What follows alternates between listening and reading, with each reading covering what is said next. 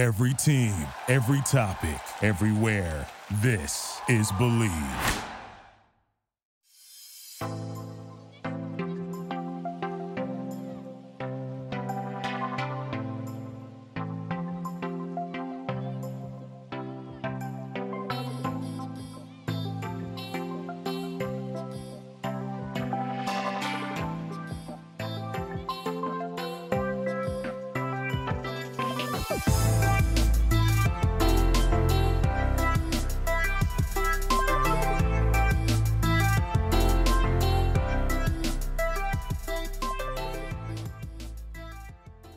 Where they were up 2 games to the Toronto Raptors in the Eastern Conference Finals. They still haven't been the same.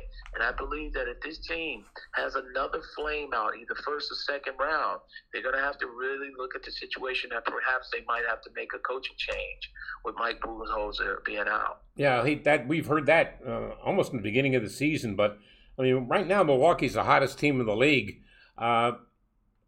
If you look at a team, if you look at the East, once you get past Philadelphia, Brooklyn, and Milwaukee, you've got 6 teams within 2 games of the loss column. I mean, so that's position number 4 all the way down to 10. I mean, you lose a game, you drop a spot. You win a game, you move up a spot. This is going right down to the last week. Yeah, it's going to be, you know, I would believe that, you know, it's what Adam Silver and the NBA wanted when they created sort of this play-in type of atmosphere where, based upon how things will shake out, you have now a ton of teams and fan bases who still believe that they have a shot to make the playoffs. That you're right, especially with these moves that are being made. And clearly now you look at Orlando, obviously, is going to drop back. Chicago, in acquiring Vucevic to that mix, they're looking like they're going to be a situation where they're turning a corner. They're looking to try to make a playoff push. Be very interesting to see what the Charlotte Hornets will do. And now that LaMelo Ball is going to be out for the season, but Gordon Hayward has been relatively healthy. Terry Rozier has played good basketball. They believe in the mix. Recently, with the exception of a couple of losses, I think if Atlanta does not trade John Collins and they continue to get healthy and stuff, they're going to be a team that perhaps are going to be in the mix. So right there, you have a situation of essentially 3 teams that I think are believing that they can be in the playoffs. And let's not forget the New York Knicks. So those 4 teams right there are teams that are vying, I think, more than ever, getting in the playoffs, or better yet, being able to get in that play-in playoff series. Gerald Brown, Bottom Line Sports Show, Sirius XM, NBA Radio. Going back to the Knicks, they've got 11 games remaining on their schedule against teams with winning records. Let's be honest. First half of the year, their schedule was not that difficult, and that's why their record reflected of that. And I'm not saying that they don't deserve credit for what they've accomplished. They have. But the schedule gets appreciably more difficult, and now we'll see where they're at. They've had 1 win against a team with a winning record since February 6th. That's a lot of games. Yeah, they have. And I think that, you know, it's kind of a blessing in disguise. It's actually a blessing and a curse, because keep in mind, you know, the Knicks have been very terrible in recent years and stuff. And let's be honest, this is something that was done, you know, they were able to take advantage of an opportunity to play against teams with losing records.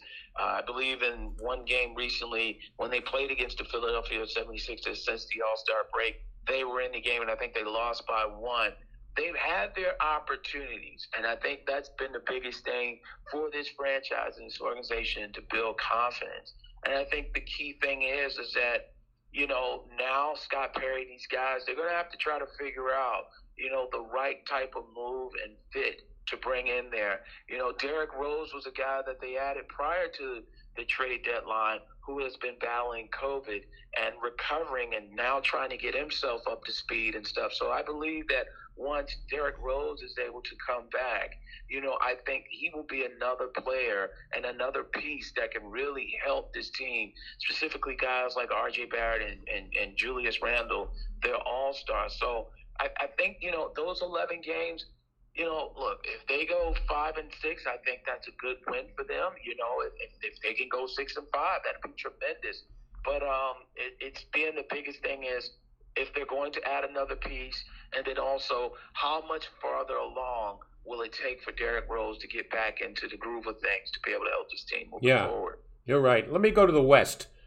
I think a lot of people, I don't know, shocked is a good word, because I'm not. Beginning of the season, I said, look out. Phoenix showed me a lot in the bubble last year when they went 8-0. Then Chris Paul arrives. Now here they are with the second best record in the West. They're three games in the loss column behind Utah. I don't expect them to catch Utah for the top spot. And now the Clippers are starting to play Clipper basketball. With the Lakers falling, Denver now with the recent acquisitions, all of a sudden it becomes a fistfight for the top four spots in the West.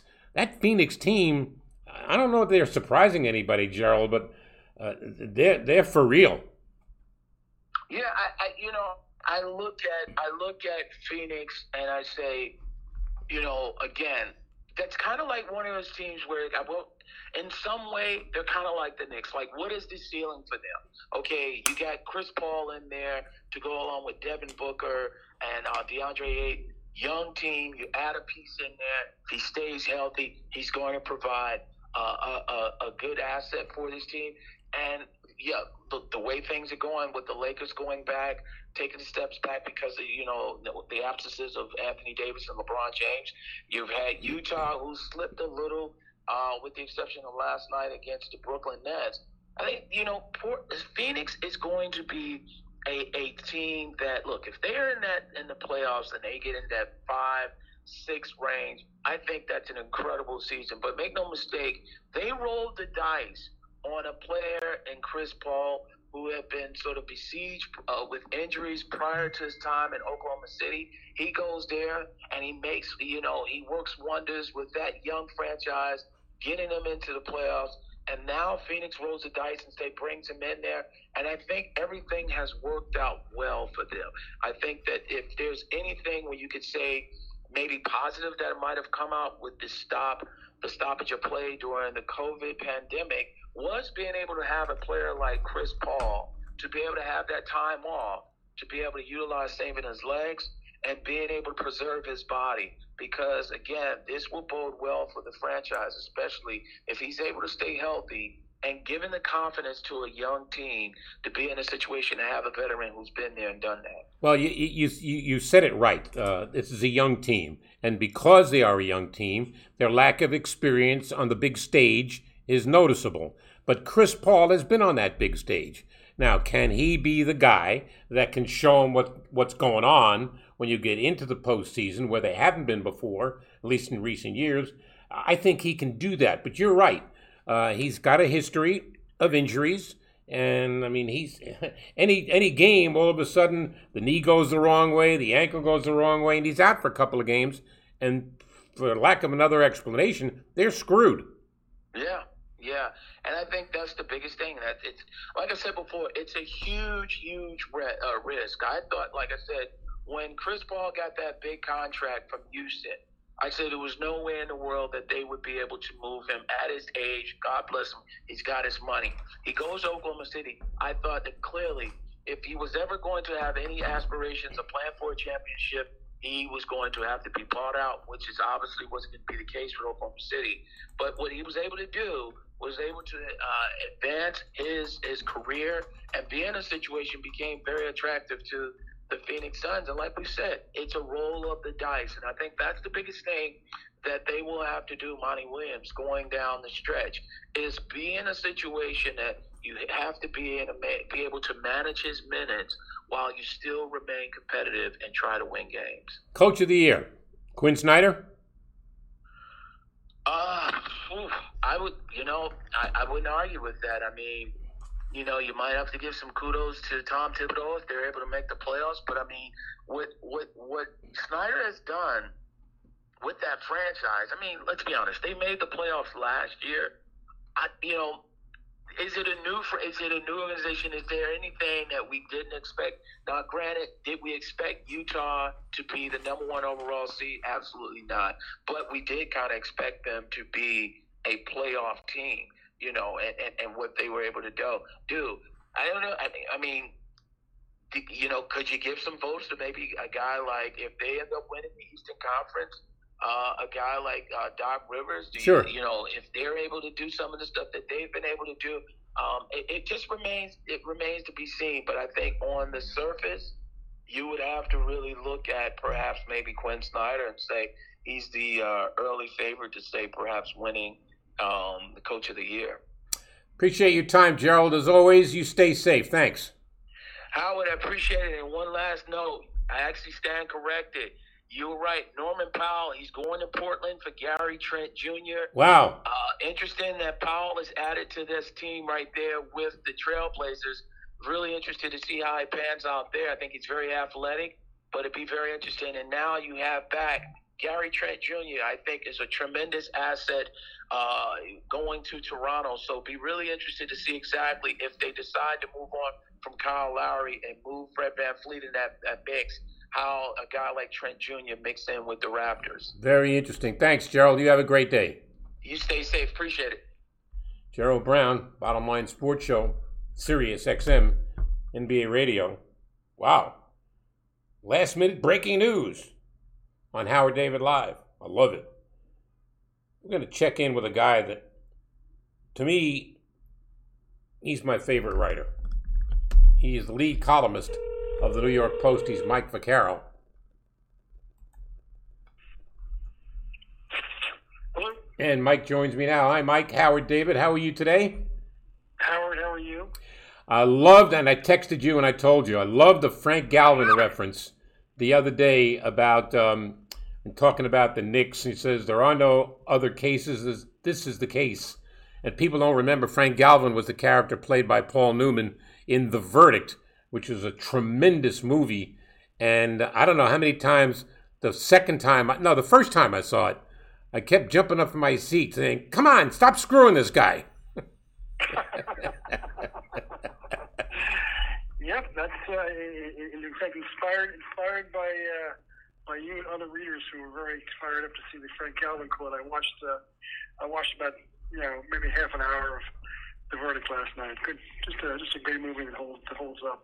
How many times, and I've done this myself, how many times do you think about a line from a movie and found a way, aside from the one you used, found a way to incorporate it into an article? A lot. I mean, movies are kind of my thing. Movies, song lyrics. The problem with using song lyrics is that you generally tend to date yourself. Because, yeah. I use a lot of Springsteen, a lot of Who, a lot of Beatles. I don't tend to use a lot of, shall we say, modern artists. Not a lot of Taylor Swift references in my column, so that does tend to date me. I am a little more modern when it comes to movies, so I will, if I'm going to quote something from a movie, there are times I will be able to quote one from something that was in the last 6 months. That doesn't usually happen on a song. Well, I'll give you one, and you can use it, and you can pick the spot. If a player complains about officiating, and at the end of the game his team loses, you can use the line that Sonny used in The Bronx Tale. Nobody cares. That's right. That is very true. That is very true. And, it's funny. I remember, The Bronx Tale was a, there was a line that the Robert De Niro character.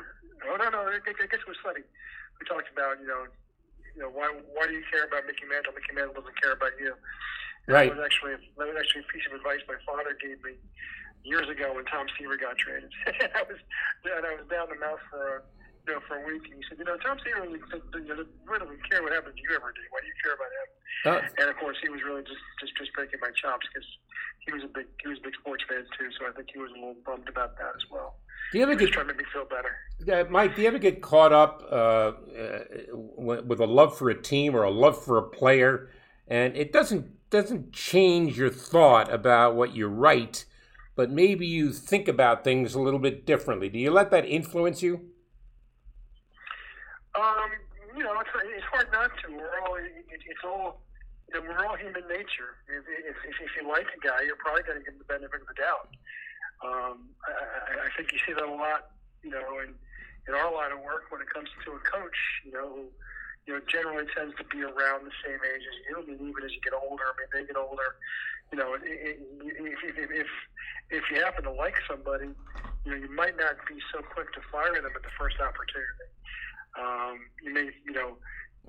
And sometimes that's not great either. I mean, you want to try and, ideally you would like to get along with everybody, and everybody would understand that if you have to decide for you to fire them, and nothing personal, no hard feelings, but it doesn't always work that way.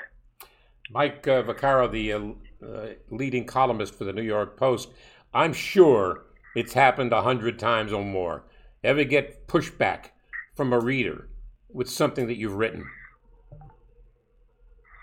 Oh yeah, I mean that's one of the things about having your email address in the paper every day is that they know how to find you, and if that wasn't enough, now we're you're generally available on Twitter, so you can find you there too. So if they have something they want to say to you, they're not going to be bashful about it. Put it that way. Yeah, you're right. So therefore, why do you put your email address on at the end of your column? No one ever asked me for my opinion on that, so I just kind of roll with it. But you know what? I also generally like the interaction with readers, even angry readers, and I will respond to I can't respond to all of them because that email is available to everybody. I just sometimes get lots and lots of emails, but I do try and I try and respond to as many as I can, as long as they keep it somewhat civil. I don't respond to the ones who kind of drown themselves in profanity or any kind of other attacks. But what do you do? That's the world we live in right now, right? Yeah. Well, look, sports arguments are particularly. With your friends, everybody's got a difference of opinion. You like this guy, I don't like this guy. This broadcaster sucks. That one is great. We're in a subjective business in broadcasting, so that's part of the territory. But that's right. I mean, you look at there's more arguments, particularly now, and certainly over the last 4 or 5 years, political arguments and how it's divided families and friends and so on. And your newspaper on the front page, basically it was pro-Trump and now is anti-Biden, anti-Cuomo. It's part of the territory. So that enlists a lot of arguments. But I don't want to get into politics. I'm just mentioning what was in my mind. But you're dealing with a marketplace where the Final Four is noticeable, but it's not big news, not like the pros, right? No, this is a pro market. There are times when a team like St. John's can spend some time hanging with those with the pros. Certainly in the 80s that was the case. But it takes something extraordinary. In those days, it took St. John's being a top 5 program for 5 or 6 years in a row, where they were kind of treated like a 10th pro team. But that's far more the exception than the rule. We really don't have a pro football team that we focus on, college football. That was a pretty slip. We don't have a pro football team either, but we would have a college football team that, it really has a huge following. We might adopt Rutgers, if they become a Big Ten power, temporarily. We kind of adopted them in the NCAA tournament.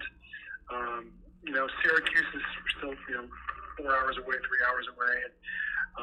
Notre Dame, I suppose, would be the secondary, quote unquote homeschool, just because it seems like everybody's got an opinion about Notre Dame, but there's really not a college presence here. If St. John's isn't having a fantastic year, college sports are definitely secondary or tertiary in our narrative.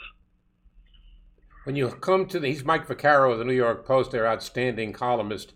The Knicks right now are playing the kind of basketball that the New York Knicks fans love.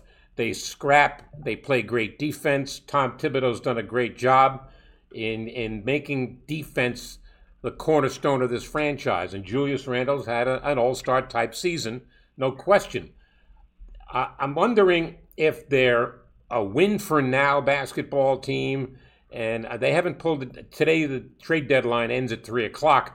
And I'm just wondering if they're going to pull off any kind of a move that kind of shows where they are.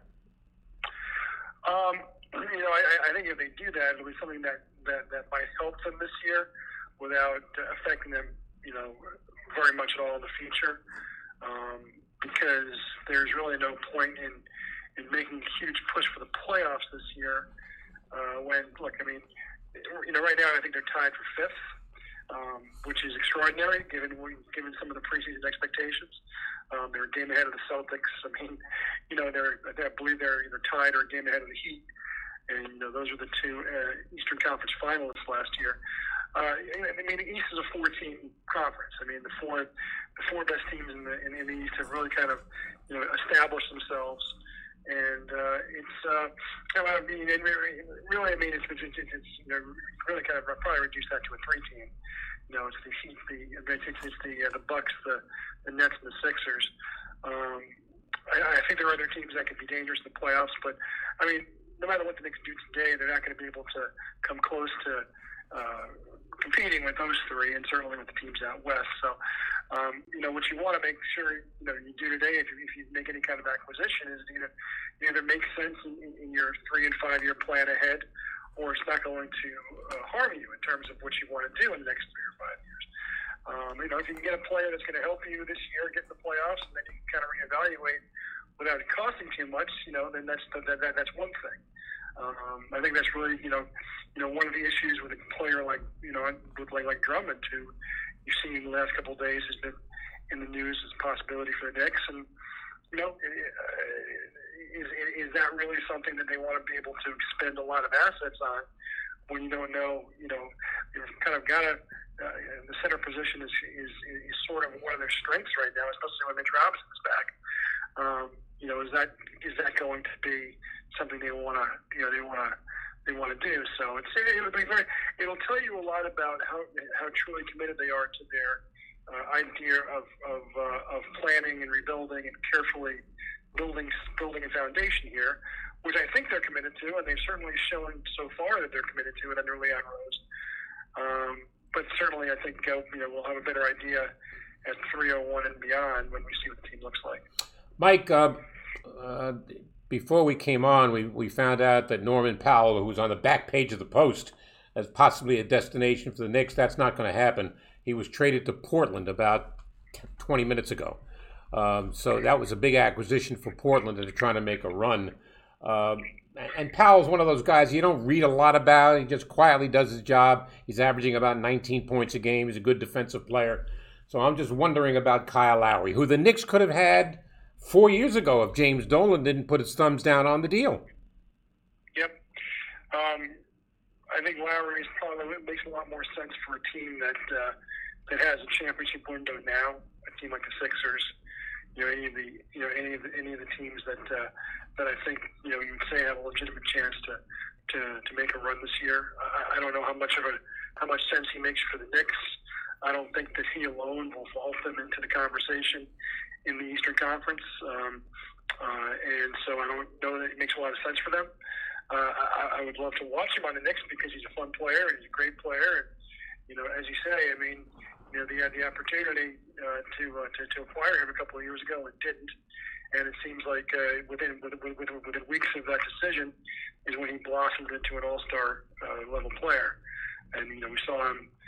Kawhi Leonard gets a lot of the credit for what happened in Toronto 2 years ago, but Lowry was right there, and he had just as many big shots, and he was just as important to the fabric of what the Raptors were and how successful they were that year. So I don't think it makes a lot of sense for the Knicks. There weren't a lot of players you can convince me that makes sense for a contender right now.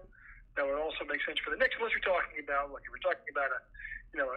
foundational player like a Victor Oladipo or somebody like that, and you're able to secure his services for longer than the next 3 months, then I'll feel differently. But it's a very tricky situation for the Knicks right now because they want to send a message to their fans that they do care a little bit about winning this year. But I think most of the fans are already understand that this is part of a bigger plan, and I think that.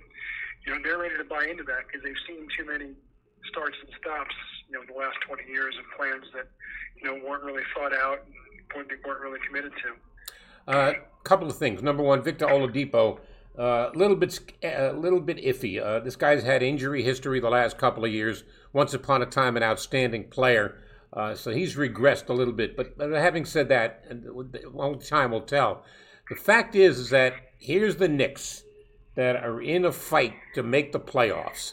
And yet across the river are the Nets, a legitimate, when the whole three guys are there, they'll be a legitimate title contender. I watched them last night against Utah without Harden, without Irving, without Durant, obviously. It was sad. I mean, Utah is the best record in the NBA. They pummeled the Nets from the opening tip. And at one point, I think they were ahead by 40. They wound up winning by 30. But yet, putting that one game aside, I think it's fair to say that the Nets are a legitimate contender. And yet, the Knicks still own this town from a pro basketball standpoint. Yeah, and frankly, you know, I don't think that's all that surprising, to be honest with you. Because, you know, look, I mean, the Knicks had, for one thing, the Knicks had a 30-year head start on the Nets as a franchise anyway. You know, the Nets, you know, want to fancy themselves as Brooklyn's team, and that's fine. But, you know, Brooklyn is the home office for Knicks fans. I mean, the Knicks might play their games in Manhattan, but, you know, most Knicks fans either live or have ties to Brooklyn, Queens, the Bronx. I mean, the Knicks have been the city team since 1946, and so you're not just going to, you know, immediately come in and take those fans away. Fandom is a weird thing. We you know, I've often thought there's a fascinating book to be written by a psychiatrist about, you know, just the fan experience. You know, every now and again you'll see people, you know, they're going to auction their fandom on Twitter, or they're gonna, you know, on eBay, and say, you know, they're gonna, you know, they'll sell their fandom to the highest bidder. And those stories, just, I mean, I'm so bored by those stories, because then that's they're not fans. They weren't fans in the first place. A fan is, you know, when you're a fan of a team, it's inexplicable, but it gets into your soul. I mean, you're not just gonna root for the Knicks for 30 years. I don't care how bad they are, and then decide one day I'm not a Knicks fan anymore. You might say it, you might try and front it. But in your heart, you know that, you know, what you care about is what you care about. It's kind of the law of sports and the law of fandom, and so that's what the Knicks, you know, the advantage the Knicks always have on the Nets. Now, the interesting thing, I think, the dynamic there is the Nets. I mean, by far are, you know, one of the more popular national teams, and I do think that there's an element of professional fandom now that isn't tied to geography. You know, you and I grew up around New York, so, you know, just because of geography, we grew up either rooting for the Mets or the Yankees or the Jets or the Giants, or the Rangers or the Knicks. But, you know, now geography isn't nearly as important, because you can watch any team at any time. Mm-hmm. That goes for, you know, big-time college sports, too. So you do have fans, you know, who grew up in Wyoming who were huge, you know, who were huge Lakers fans because of LeBron. And they were huge Heat fans, and then huge Cavaliers fans, and they're not tied to the geography of fandom. So they're tied to players, and I think that the Nets appeal to kind of those, you know, that transient generation, and maybe over time that will you know, yield some results in terms of the Nets being the more popular team in New York. But I think that you know, for the time being and for the foreseeable future, while they're the more popular team. For a national audience in New York, it's a mixed town, you know, and, you know, 1 or 2 years isn't going to change that. You know, maybe if the Nets had been this good since the Knicks went into decline, you know, or you know, at least the last 10 years since they became a part of the Brooklyn. Maybe it might have been different. Maybe you might see more of an impact. But, you know, for a lot of these years, the Nets were just as bad as the Knicks were. And so that didn't really help their case in terms of trying to build a fan base in New York. Mike Vaccaro, the outstanding columnist for the New York Post. The Giants and the Jets making a lot of noise with free agency, and the shopping spree began. Both teams made a bunch of gets to address some needs. The Jets still have some more needs. Obviously, you don't go from winning 2 games to contending for a division title, but they have made some significant moves. Joe Douglas has been charged with patching up a bunch of holes and put some weapons on the field. We still don't know if Sam Darnold's going to be the quarterback of the Jets come September, or actually after the draft, or going to the draft. Will he be traded? Personally, I think the Jets would be better served to keep him and just supply him with weapons that he hasn't had. I mean, he's had his moments, but by the same token, what's he had to play with, Mike? He hasn't had much. I don't think you're able to get a full read on what Darnold is capable of doing. I think that's very fair. I do think that there's been enough negative energy surrounding him for enough years now to where that just might not be able to be easily reversed. I don't care who the coach is. Sometimes you just really do need a change of scenery. It's my personal opinion that he probably needs that. I think Sam Darnold can still be a good quarterback in the NFL. I just don't know if I can have him for the Jets because he's now attached permanently to 2-14. He's attached permanently to the last several years of failure. Certainly not all his fault. Probably not primarily his fault. But I just have a hard time seeing it turned around with him under center. I mean, now, it's on Joe Douglas to determine, how he feels. Does he think it's salvageable? If he does, then the whole narrative is different. Is he committed, to somebody, like Zach Wilson? I mean, is he committed to someone, name your quarterback, besides Trevor Lawrence, who they're not going to get? If he is, then that's the way it's going to be because you have to be committed. I mean, you have to say, this is our guy no matter what.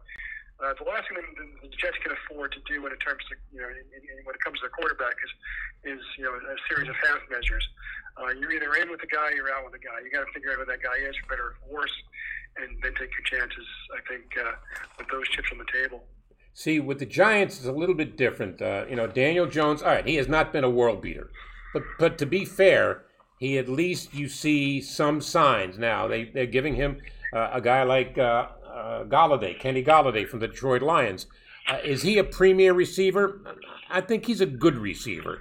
I don't think he's an all-pro receiver. He had over 1,000 yards and receptions last year, and that's true. But by the same token, I look at what the Giants have, and they'll get Saquon Barkley back, which is a big deal. And you've already got Shepard, you've got Slayton, you've got some Darius Slayton, you've got some guys, Evan Ingram at tight end. They newly signed Kyle Rudolph. We don't know about the contractual situation. He supposedly did not pass his physical, so we'll see where that goes. But at least the Giants, they make their leap from where they were to where they have to get is not as deep as what the Jets are being charged with. Well, not only that, but they have a division that it's not going to be as bad as it was last year, but they have a division where you can win a couple of games and suddenly you're going to be in a fight for the division title right until the very end. I mean, the Jets, unfortunately, for the next couple of years, after having escaped 20 years of Patriots dominance, I mean, they certainly have one of the two or three best teams in football in their own division, the Bills, and they've only gotten better.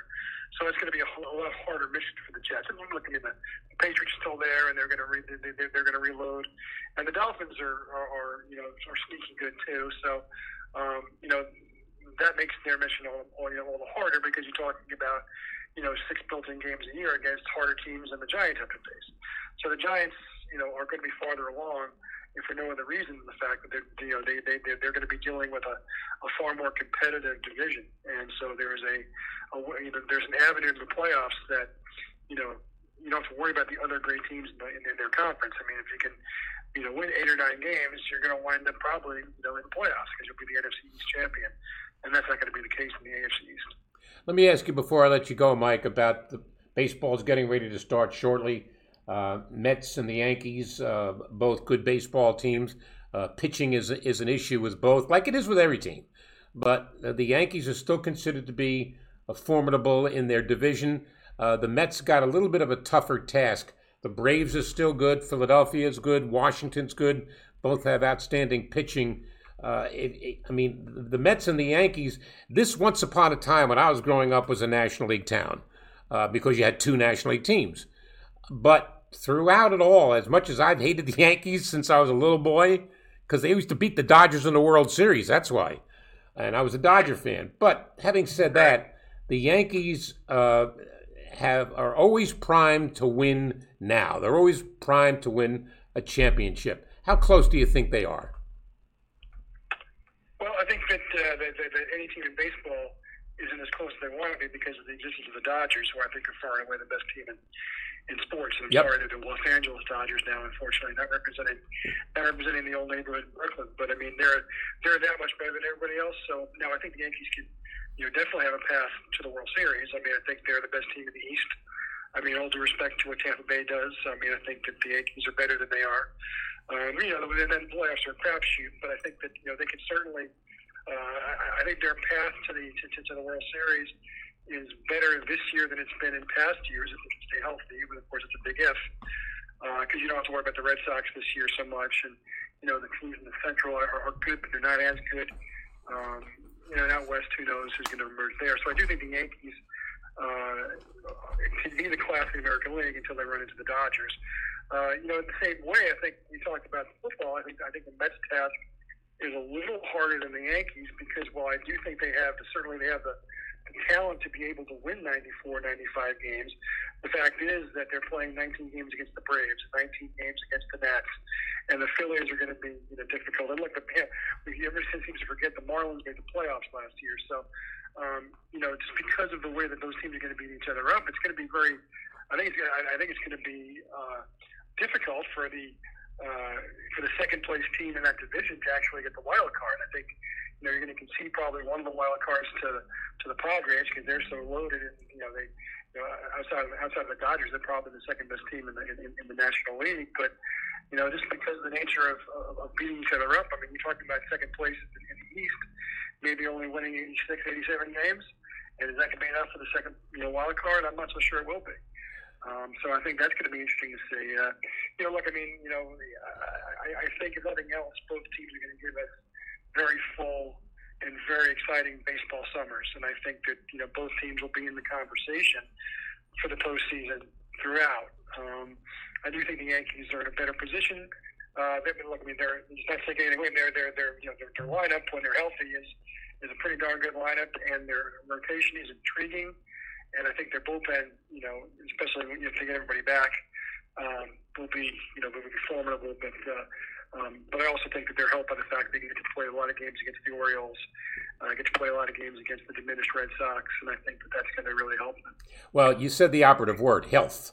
Aaron Judge has not been completely healthy. Gary Sanchez. I mean, Sanchez started out the spring was on fire, but he's kind of petered out in the last week to 10 days, and I don't know. I've got a big question mark in my mind about Sanchez, and if he's not the guy, then what do you do?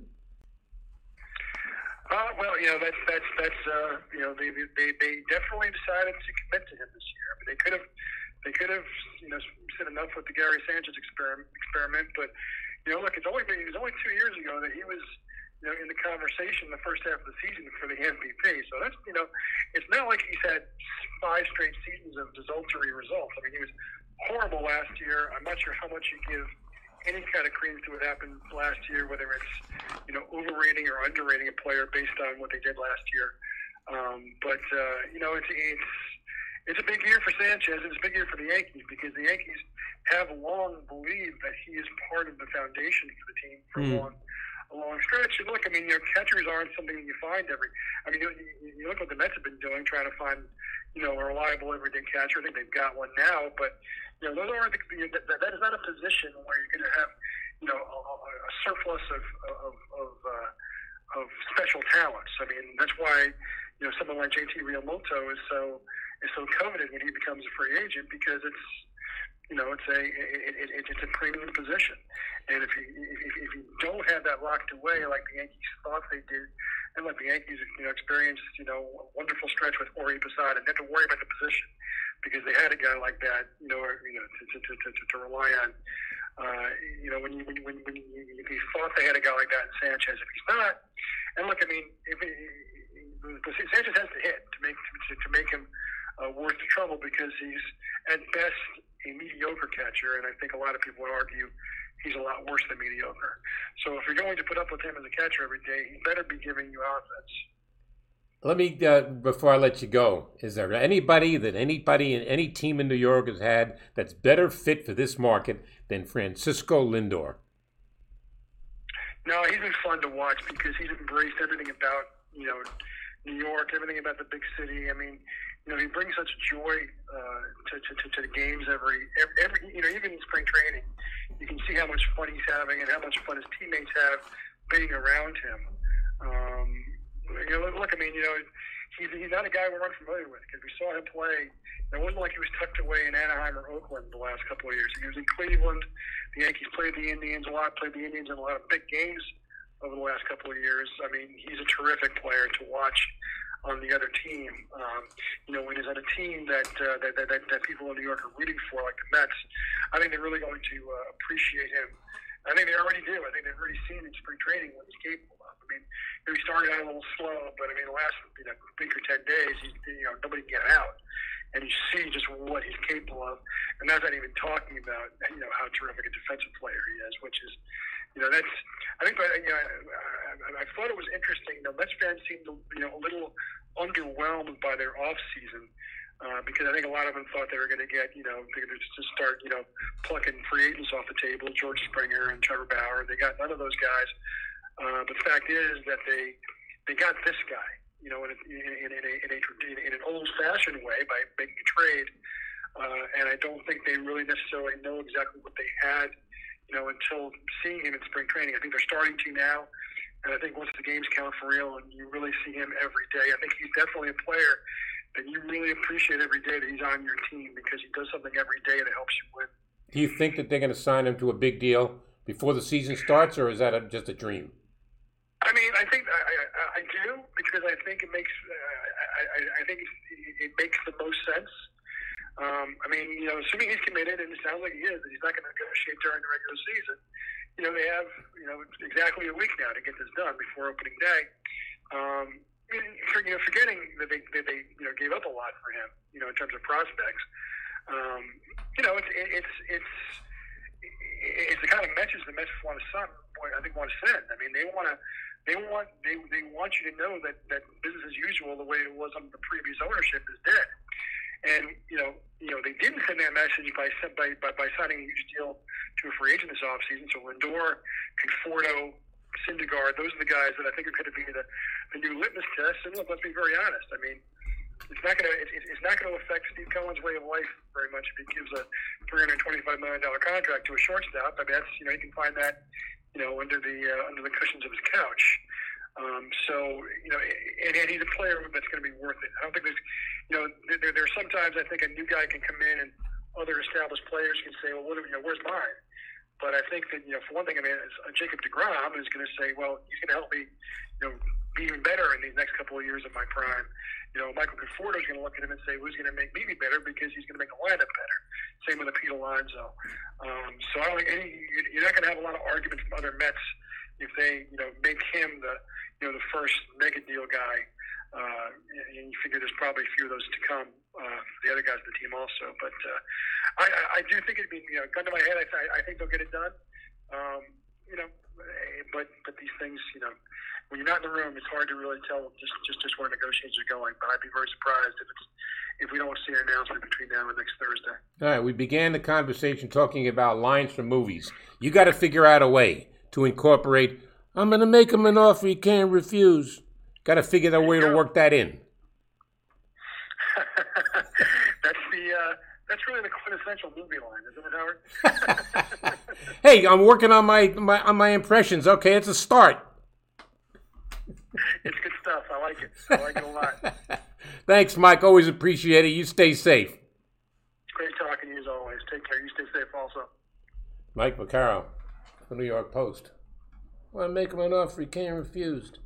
Which is more defining a moment the Godfather saying that, or Michael when he kissed Fredo on the lips in Cuba and said, you broke my heart, Fredo. You knew that Fredo's days were numbered, and I kept yelling at the picture, kept yelling at the movie, don't go in the boat, Fredo, don't go in the boat. Wouldn't it be great if you could do that watching a movie? And you say stuff like that? Be great.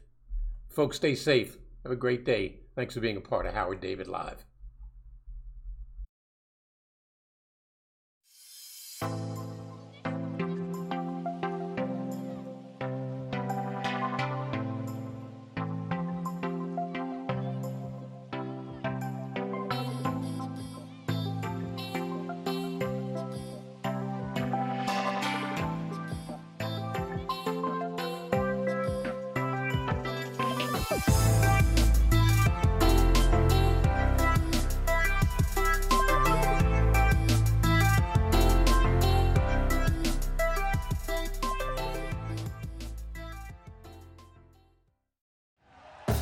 Thank you for listening to Believe. You can show support to your host by subscribing to the show and giving us a 5-star rating on your preferred platform. Check us out at Believe.com and search for BLEAV on YouTube.